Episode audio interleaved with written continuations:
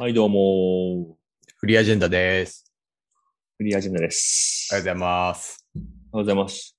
ちょっと今日山本さんと真面目に語りたいトピックが、あ、山本さんと真面目に語りたいトピックがありまして、はい。あの、何ですかね。まあ、いろんな企業が世の中にあるとは思うんですけど、うん。例えばなんですけど、マクドナルドってどう思います？お会社として。難しいこと言うじゃん。うん。なんか、その業績的な意味で言うと、まあ、すごいいい会社だと思うんですよね。うん。だけど、そのすごいよね労働環境とか、うんあ。とはその調達環境とか、まあうんその後ろ側を見るに、なんか、その、えーいい面もあるが、悪い面もあるなと思ってて、いい面は雇用をたくさん生んでるみたいな。うん。うん。悪い面は、まあ、結構大量の水とか資源を消費してるとか、うん。なんかだから、その一面を切り取っていい悪いはあんまり判断できないかなって思うんですけど、個人的にはなくてもいいかなって思ってる。おー、そうだよね。うん。山本さん、はい。まさに僕が求めていた答えをくれました、君が。イェーイ。そうですよね。うん。インスタグラムってどう思います？なくていいっすね。なるほど。アマゾンは？必須ですね。なるほど。はい。結構パッキリしてますね。いや、なんか僕結構ドキュメンタリーとか映画とか見ることがあるんですけど、うんあの、それ見て思ってたんですよ。なんか、一つ見たのは、うん。なんかな、なんていう映画だったかな。フードなんとかみたいな映画で、うん。まあそのマクドナルドとか動物にひどいことしてるよねとか、調達環境で、まあ、いろんなものを破壊してるよねみたいな。うん。うん。で、まあ劣悪な環境で、まあ動物の飼育するし、その、なんかその飼育させる、なんていうんですか、調達側の、まあ牧場の人とかに対しても、まあその最新の機器を無理やり購入させて、うん生産性を上げろ上げろと言い、で、対してその高くない値段で引き取り、みたいな。うんやっぱその購買力がすごい高いから、うん。まあすごく、まあ傍若無人に振る舞ってる。うん。し、まあ動物保護の観点でも、まあ好ましくないよねみたいな話とかがまああるわけですよ。はい。で僕もマクドナルドってまあなくてもいいかなと思ってるんだけど、うん。でも一方で、なんかその、また別のドキュメンタリー見ると、それも結構面白いドキュメンタリーで、後でちょっと、うん。うん。あの、リンクとか探すけど、うん。なんかその、1900年中東の、そういう食品関係のイノベーションを起こした人たちみたいな感じの映画なんですよ。うん。うん。うん。まあ、マクドナルドと、マクドナルドあったかなまあ、ハインツとか、えーとうんケロックとか、コカ・コーラとか。うん。うん。で、結局、なんかその1900年代の初頭とか中盤って、そういう食品関係の今あるでかい会社ってみんなそのベンチャーというか、なんかイノベーションを元に生まれてる会社たちなんですよね。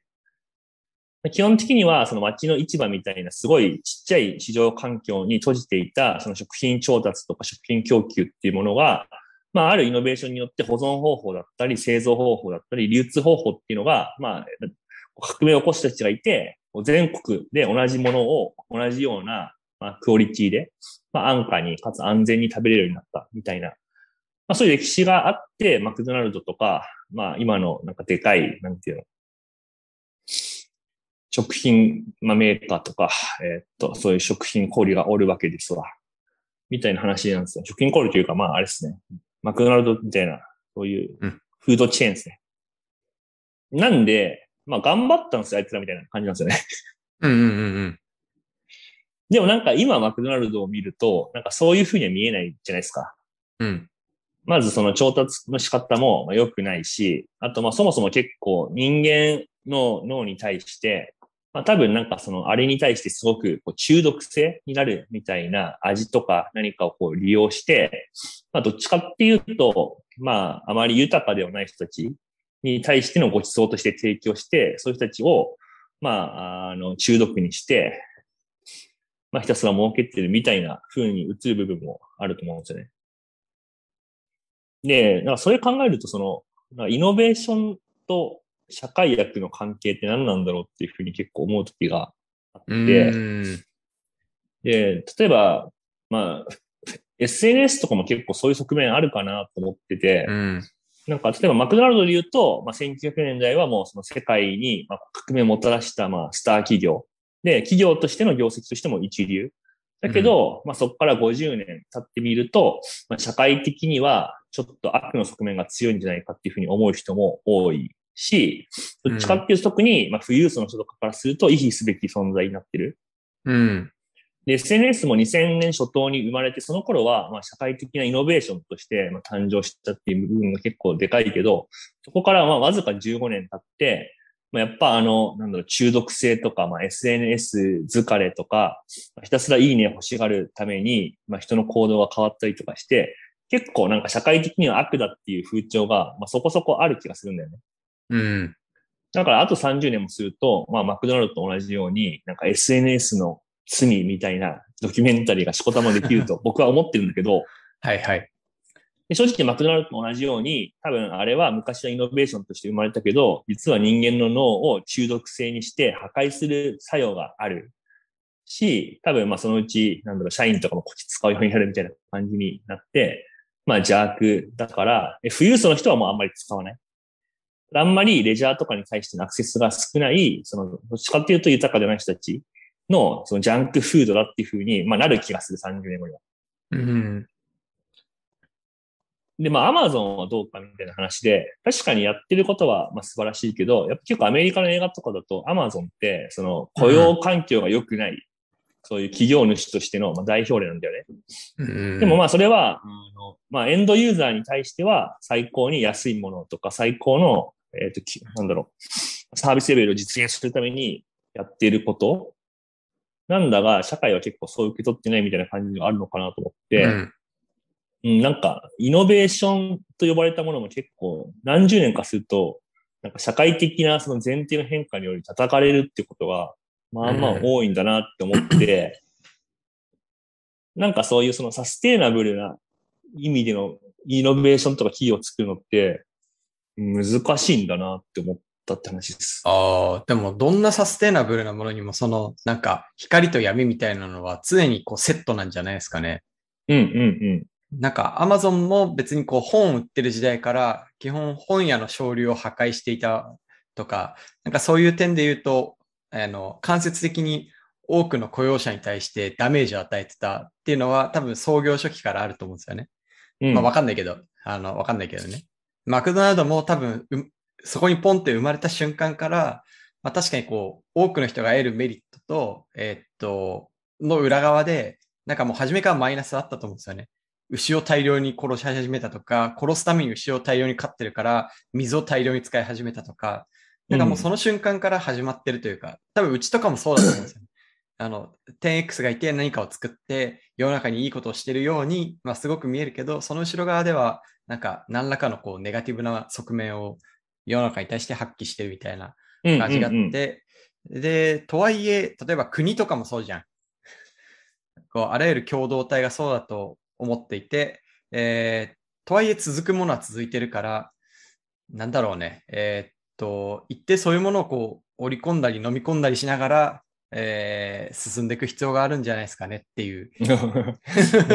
珍しくおお大人な感じの着地しようとしてる、いる。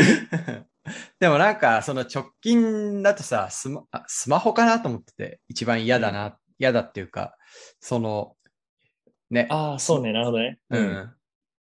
スマホは、あれ、なんか、これだけ流通というか、世界中の人が持ってるっていう点で、えー、っと、まず一面だと、その調達の話。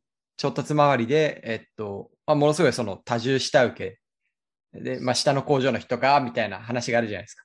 うん。で、もう一個は、こう、ほとんどの人がスマホに自分の行動を合わせるようになったせいで、こう、なんだろう、自分の幸せについて深く考えを巡らすとか、創造的なことに集中するとか、そういう時間は、なんか、人間全体で見たら取りづらくなってる。まあ、わかんないですよ。あると思うんですよね。とはいえその利便性に勝てないみたいな。うん。講座ありますよね。ねうん。いや、そうなんだよね。で、なんか、その、まあ、調達側で何か破壊するとか、その、業界のエコシステム破壊するっていうのは、まあ、まだ、まあ、しょうがないというか、まあ、あるだろうなっって思いつつ、なんか結構やっぱ自分が気になってるのは、結局人間のそのニーズみたいなのを追求して頑張ってるだけじゃないですか。マクドナルドも、SNS もスマホも。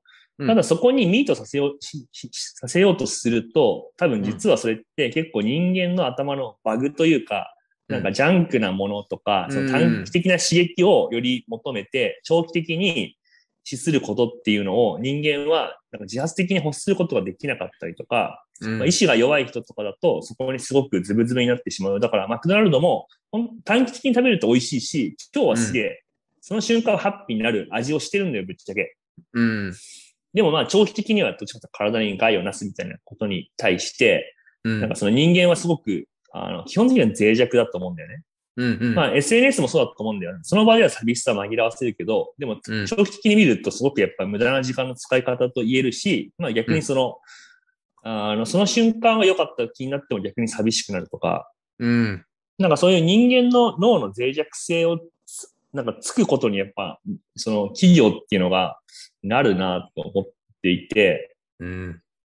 で、結局その企業っていうのが自社で、まあその強いイノベーションとか人間が強く反応するものを作ってお金を儲けようとすると、やっぱそういうところにベットするっていう人たちって相当数出てくるなと思って、うん、まあそれってこうに人間、なんだろう、その人たち、その、その会社が悪いというか人間の脳の脆弱性みたいなものだと思うんだよね、本質的に。うん、うん、で、それが、その瞬間は分かってないこともあると思うんだよ。マクドナルドのなんかその健康的な被害の側面とかって多分、1900年代に分かってなかったと思うんだよね。うんうん。だし、まあ、そもそもその、そんなに飽食の時代になる前の話だから、うん。時代が変わるとまた前提も変わるから、なんか、めっちゃむずいなと思っている。まあ、だからどうってわけじゃないんだけど。うん、むずいっすね。なんか、それ考えると、あらゆるものが、いや、やんない方がやるんじゃないみたいな議論にもなりやすいじゃないですか。うん、なる気がする。ね。でも、こう、なんか、僕の中のリトルヤモトが、そんなことはないと言いたがっているみたいな。うんうんうんうん。でもなんか、それを今綺麗に言語化できない感じがする。そうね。そうだね。うん、いや、なんかむ、むずいなと思ったから、その、それは多分、単に人間が求めるものを作って金を稼ぐって資本主義の上では絶対に生まれてくる、うんうん、そのことで、その作ってる人たちに罪はないとは思うんだよね。本質的には、その、いや、マクドナルド今日我慢して、俺は健康ないい人生を送るんだっていう風な心の声に、まあ、抗えない。もしくはそもそもそういう発想がない消費者側に本質的な問題があると思っている？うん。うん。ただまあ、それも結構難しくて、なんか結構昔、昔とか読んだことあるあの話で、なんかその人間が子供の資質みたいのがあって、子供の資質の中で何が長期的にその子供のまあ社会的な成功に強く相関するかみたいな研究っていろいろあると思うんだけど、うん、一つ有名なのでさ、マシュマロテストっていうのがあって、あはいはい、まあマシュマロテストって結構有名だけど、まあマシュマロを子供の目の前に置いて、えっと、我慢しなさいというみたいな、まあ、簡単なテストなんですね。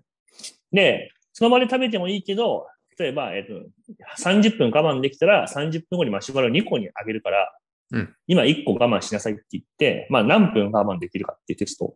うん、で、これを我慢できた人の方が長期的に、まあ、社会的に成功する確率がもう優位に高かったみたいな、うん、まあその心理学実験、社会学的実験なんだけど、まあそれを意味するところっていうのは短期的な利益っていうのを捨てて長期的な利益にベットするっていうふうな素質があるかどうか。うん。っていうのがそもそもなんかその社会的成功の結構強い要因みたいな話で、まあ結構理解できるじゃん。うん。世の中誘惑に溢れてる中で、それをある跳ねのけて、長期的にもっと利益を生むものに対して、うん、まあ、自分を投じれるかみたいな。うん。まあなんかその話だと思うんだよね。それ結構、なんかやっぱその親の教育とか まあ、はい、あともともと必須に結構よるらしいんだけど、うん、うん、なんかまあ、その、すぐにマシュマロ食べちゃう子がやっぱでも世の中多いんだと思うんだよね。うん。で、まあ、ま、超マクドナルド食べるとか、SNS に没頭するっていうのも、なんか目の前のマシュマロを食べる行為だなと思っていて、うん。まあ、その中に人間的な特性、でも我慢できる人もいるわけだから、うん。まあ、これってその、一個前の回で話したスクワットを深くするみたいな話と結構ち、はいはいはいはい。スクワットは嫌だけど、頑張って深くするみたいな話結構近いと思って。って言ってつなげよったよ。えでもスク、スクワット深くするのは難しいじゃないですか。はい。うん、だから、うん。うん。本当は人間全体がそういう目の前のちょっとした果実に、まあ、かじりつかずに我慢して、もう少し長期的なことに目を向けるっていう風になればいいんだけど、うんうん。まあそれは無理だよな、みたい確かに。でもこれさ、なんか両方問題、構造的にはさ、人間の脳が短期的なそのインセンティブを優先してしまうっていう、まあそのそもそもの性質の問題と、あとはそれをついた方が、えっと一部の人に大きく利益が出るっていう資本主義みたいな、な。うん。なんか、えっと、その主義を敷いているっていう、なんか二つの構造があるとして、なんか前者はネイチャーというか、何もう、もう変えられないものじゃない。まあ基本的にはそうだと思ってますね。ね。で、これを理解した上で、資本主義ってものを敷いているっていうことの方が、なんか人間的にはもしかしたら、その、なんだろう、手が出せてアクショナブルな問題なのかなっていう気がしますよねそうですね。資本主義がなんでワークするかっていうと、再分配機能がクソだからだと思うんですよね。うんうん。あ、しないからっていいやつね。うんうん。基本的には止める人がますます止むっていう、その中で、じゃあ止める人は何を考えるかっていうと、より止む方法、そのために人の弱いところをつくっていう、なんかそういう流れなのかなと思ってて。うん。だからこれを打破しないことには永遠に同じような議論というか再生産してしまうかなっていう印象を話してて受けました。そうですね。うん。いや、なんで結構ここ2ヶ月くらいは資本主義に、あの、割と興味があっうん。て、うん。まあなんかちょっと前の回で大学に行こうかちょっと迷ったみたいな話も、もうちょっとその経済、社会システムみたいなの結構詳しく知りたいって思ったのが、うん。主なインセンティブだったんだけど、うん。まあ結構だから資本主義とかは、あの、いろいろ本読んだりしたけど、なんか本当に変えるのって難しそうだなとは思ってはいる。本当にね。うん。なんかそれはその一、一定うまくいっているっていう評価をやっぱり間違いなく覆せないっていうのと、ちょっとあまりにその問題範囲が世界規模すぎて、うん。なんか誰かがどう変えるっていうものでもないなと思って、うん。めちゃくちゃ面白いしけど、なんかそこにちょっとどっぷり浸っても、まあ何も変えられずに人生終わりそうな気もしてて、わかる。か、うん、すごい興味はあるけど、なんかそこに深く入り込みたい一週間みたいなのが結構自分の中では迷いとしてはあります。いや、ありますね。個人のリーダーシップでどうこうなる問題じゃないものって、まあ、うんたくさんあるじゃないですか。例えば、今この段階で地球温暖化を止めたいって思っても、もうはっきり言って、ね、いくらどう頑張っても、発揮できる影響力の限界で、全然止めらんないと思うんですよね。そうだね。うん。みたいのに近いなっていう。でも面白くてなんかその地球温暖化といえばまあ一つの、一つとかまあ基本的に原因としてはその CO2 の排出っていうのがあると思うけど、なんか CO2 の排出みたいなのの削減に関しても、結局人間の善意みたいなものよりも資本主義的なシステムの方がはるかにワークするっていうふうには言われてて、あー。まあ、あの、排出権取引とかあると思うけど、もう要は、たくさん出す会社はその分、まあ、税金みたいなものを払わなきゃいけないみたいな感じにして、うん。で、、たくさん出してるところと、たくさん出してないところみたいなの間で、その、出す権利みたいなのを売り買いできるっていう風な市場を作ってやったところ、だったらそれって自社の CO2 削減して、その権利を、まあ、出してる他社に売った方が得じゃんっていうとこが、どんどんイノベーションを生み出して、はい。結局最終的に CO2 は下がったみたいな。それ確が、なんかその善意によるものよりははるかに強力みたいな。できるやっぱ人間ってその利益に対して、生み出されるエエナジーが半端じゃないっていう 確かに。ことがあって、それで、もしその社会に対して良いことをするっていうことさえも、そのインセンティブで、あの、コントロールするのが一番強いっていうことだとしたら、根本的に資本主義っていうシステムって、まあ相当やっぱ機能はするっていう結論だと思うんだよ。うんうんむずーみたいな。うん。むずいっすね。うん。むずいやー、むずいっねすね。うん。いや、でもちょっとそうっすね。でも山本さんとか将来的にはそういうことをやってほしいっすね。え、どういうこと？いや、なんかそういうもん権取引。し違いますよ。違いますよ。君はそのす深いスクワットばっかりしてないで、納金じゃねえか。いやもうその社会システムっていう本当一番でかい構造っていうのを徳川とかに、ああの言ってほしいと思ってますね。その時はまあ僕がそのブレーンをやるんで、お、マジっすかはい。じゃあ記者会見とか、ね、デイリーでやるときは、どうも、フリーアジェンダですって。まあまあまあ、まあ基本的には僕は喋りますよ。あ、お願いします。その力、力、力強いコミッションのとこだけ山本さんが話してくれれば、あとは全部僕やってきます。ビューとビジョンだけ語って出ていく人。そうそうそうそう。うん。う。うん。いや、なんか将来的にはそういうこともやっぱいつかやりたいなとか思うけど、うん。やりましょう。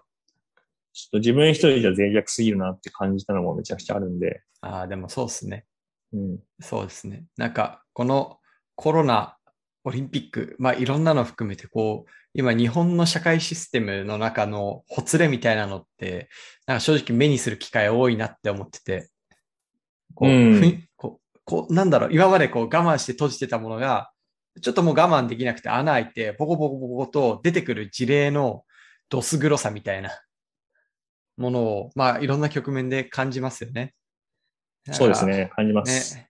なんかその構造的なところに手を入れたいなって思ってる人は多いはずなんだけど、なんかその社会構造に手を入れるっていうのにもエントリーチケットがあって、その、例えば起業するチケットってめちゃくちゃ安いじゃないですか。簡単に買えるというか。200万円ぐらい資本金入れたら買えると思うんですけど、うん。社会構造を徳側に回るっていうエントリーチケットって、まあ普通だったら、まあ例えば政治家になるとかだったら、えーまず40年投資をして、みたいな、そういう世界だと思うんですよ。そうですね。ね。でもそれショートカットするには、なんかこういう登り方というか、こう、き企業というかエンタープライズを作っていって、えーまあそこで影響力を持つとか、何らかある気はしていて、なんかその道をちゃんと登れるといいなっていうのは、個人的にも思ってはいますね。はい。だから僕は山本その政治家にしようとしています。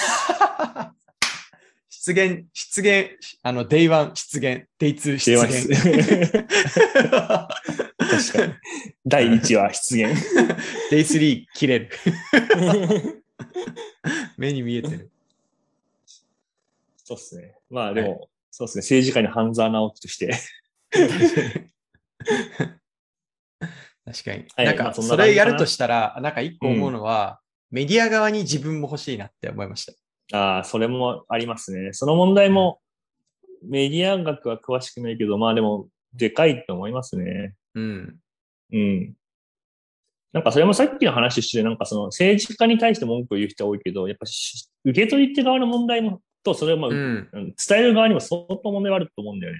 そうっすね僕。もやっぱりその政治家の人とかの、それこそツイート、ツイッターのリプランにあるコメントとか見てたら、それはもうなんかディフェンシブになるし、まともにその、なんだろう、有権者と対話しようって思わなくなるっていういや、思う。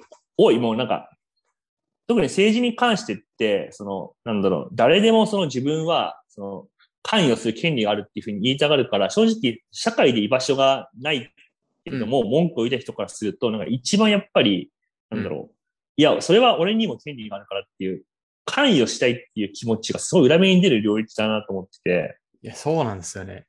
うん。なんか、全員が銃口をその政治家に対して突きつける権利があると思っているみたいな。うん、そうなんですよね。うん。で、意外にまあ税金をたくさん払っている人ほどそういう態度は取らないみたいな、なんか歪んだやっぱり構図になってて、うん。はい。なんでまあ、そういうことにもいつかチャレンジしてください。はい。いや、僕もなんかしたいなと思うんだけど、本当に一人じゃ何ができるかわかんない。いや、わかる。なんか昨日ね、一個、その、自分のタイムラインに流れてきたツイートを見て、なるほどなと思ったんだけど、その、今回オリンピックを強行したとか、いろんな面で、その、今の総理大臣の菅さん、秋田県出身の東北の星。あ、秋田なんだ。そうなんですよ。まあ、星かどうかは置いといて、菅さんって、まあ、世の中的にはものすごい叩かれてて、こう、うんし支持率ってすごいガタ下がりしてるじゃないですか。うん。で、メディアとか見てても、なんかあの、質問に対してちゃんと答えないとか、なんかそういう側面ばかりを切り取られているんだけど、なんかあるツイートの中で、菅さんはそもそもオリンピックが終わったら自分の支持率が上がるとか1ミリも思ってないように、こうこれまでの発言を追っていると取れるんだよなとか書いてる人がいて、うん。あとは、えっと、なんだろう、まあそういうその支持率とか自分の、えっと、例えば解散後の首がちゃんと残るかとか、そういうことに対して一切関心をむしろ払っていないように思うみたいな。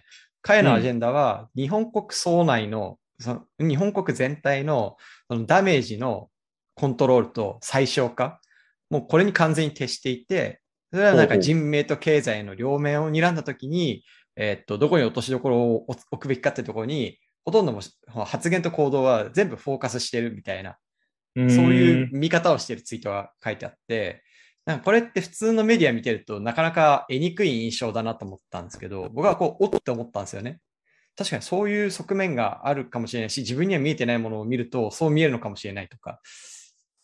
っていう意味で、なんか政治家単体の問題っていうよりも、その報道とか、その辺が世の中に伝わっていくことの問題の方が、なんかもしかしたら根深いのかもって、ちょうど昨日思ったっていうのがありました。まあ、そうですね。うん。まあでもそれもその、マクドナルドと一緒なんですよね。結局みんな、なんか今一瞬読んで、その刺激的で面白い記事みたいのを見たがるから、まあ、どんどんタイトルとかも釣りっぽくなるし、はいはい、結局やっぱ人間の脳のバグっていうのと、それをいかについて、まあ、PV 稼いで儲けるかみたいな、やっぱり構造に、まあ結局は帰着すると思うんだよね。うん、でもじゃあ資本主義以前のやっぱ人類に戻りたいかみたいな話で言うと、まあこの話結構2時間くらいできるんで。確かに。今度やりましょうって感じですね。そうっすね。うん、いや、この話面白いんです本当に。その、うん、なん最終民族は農耕民族より幸福みたいな話も、ね、結構面白くて。ほうほう。はいはい、今度しましょう。はい、今度しましょう。はい、今回そんな感じです。はい、ありがとうございます。ありがとうございます。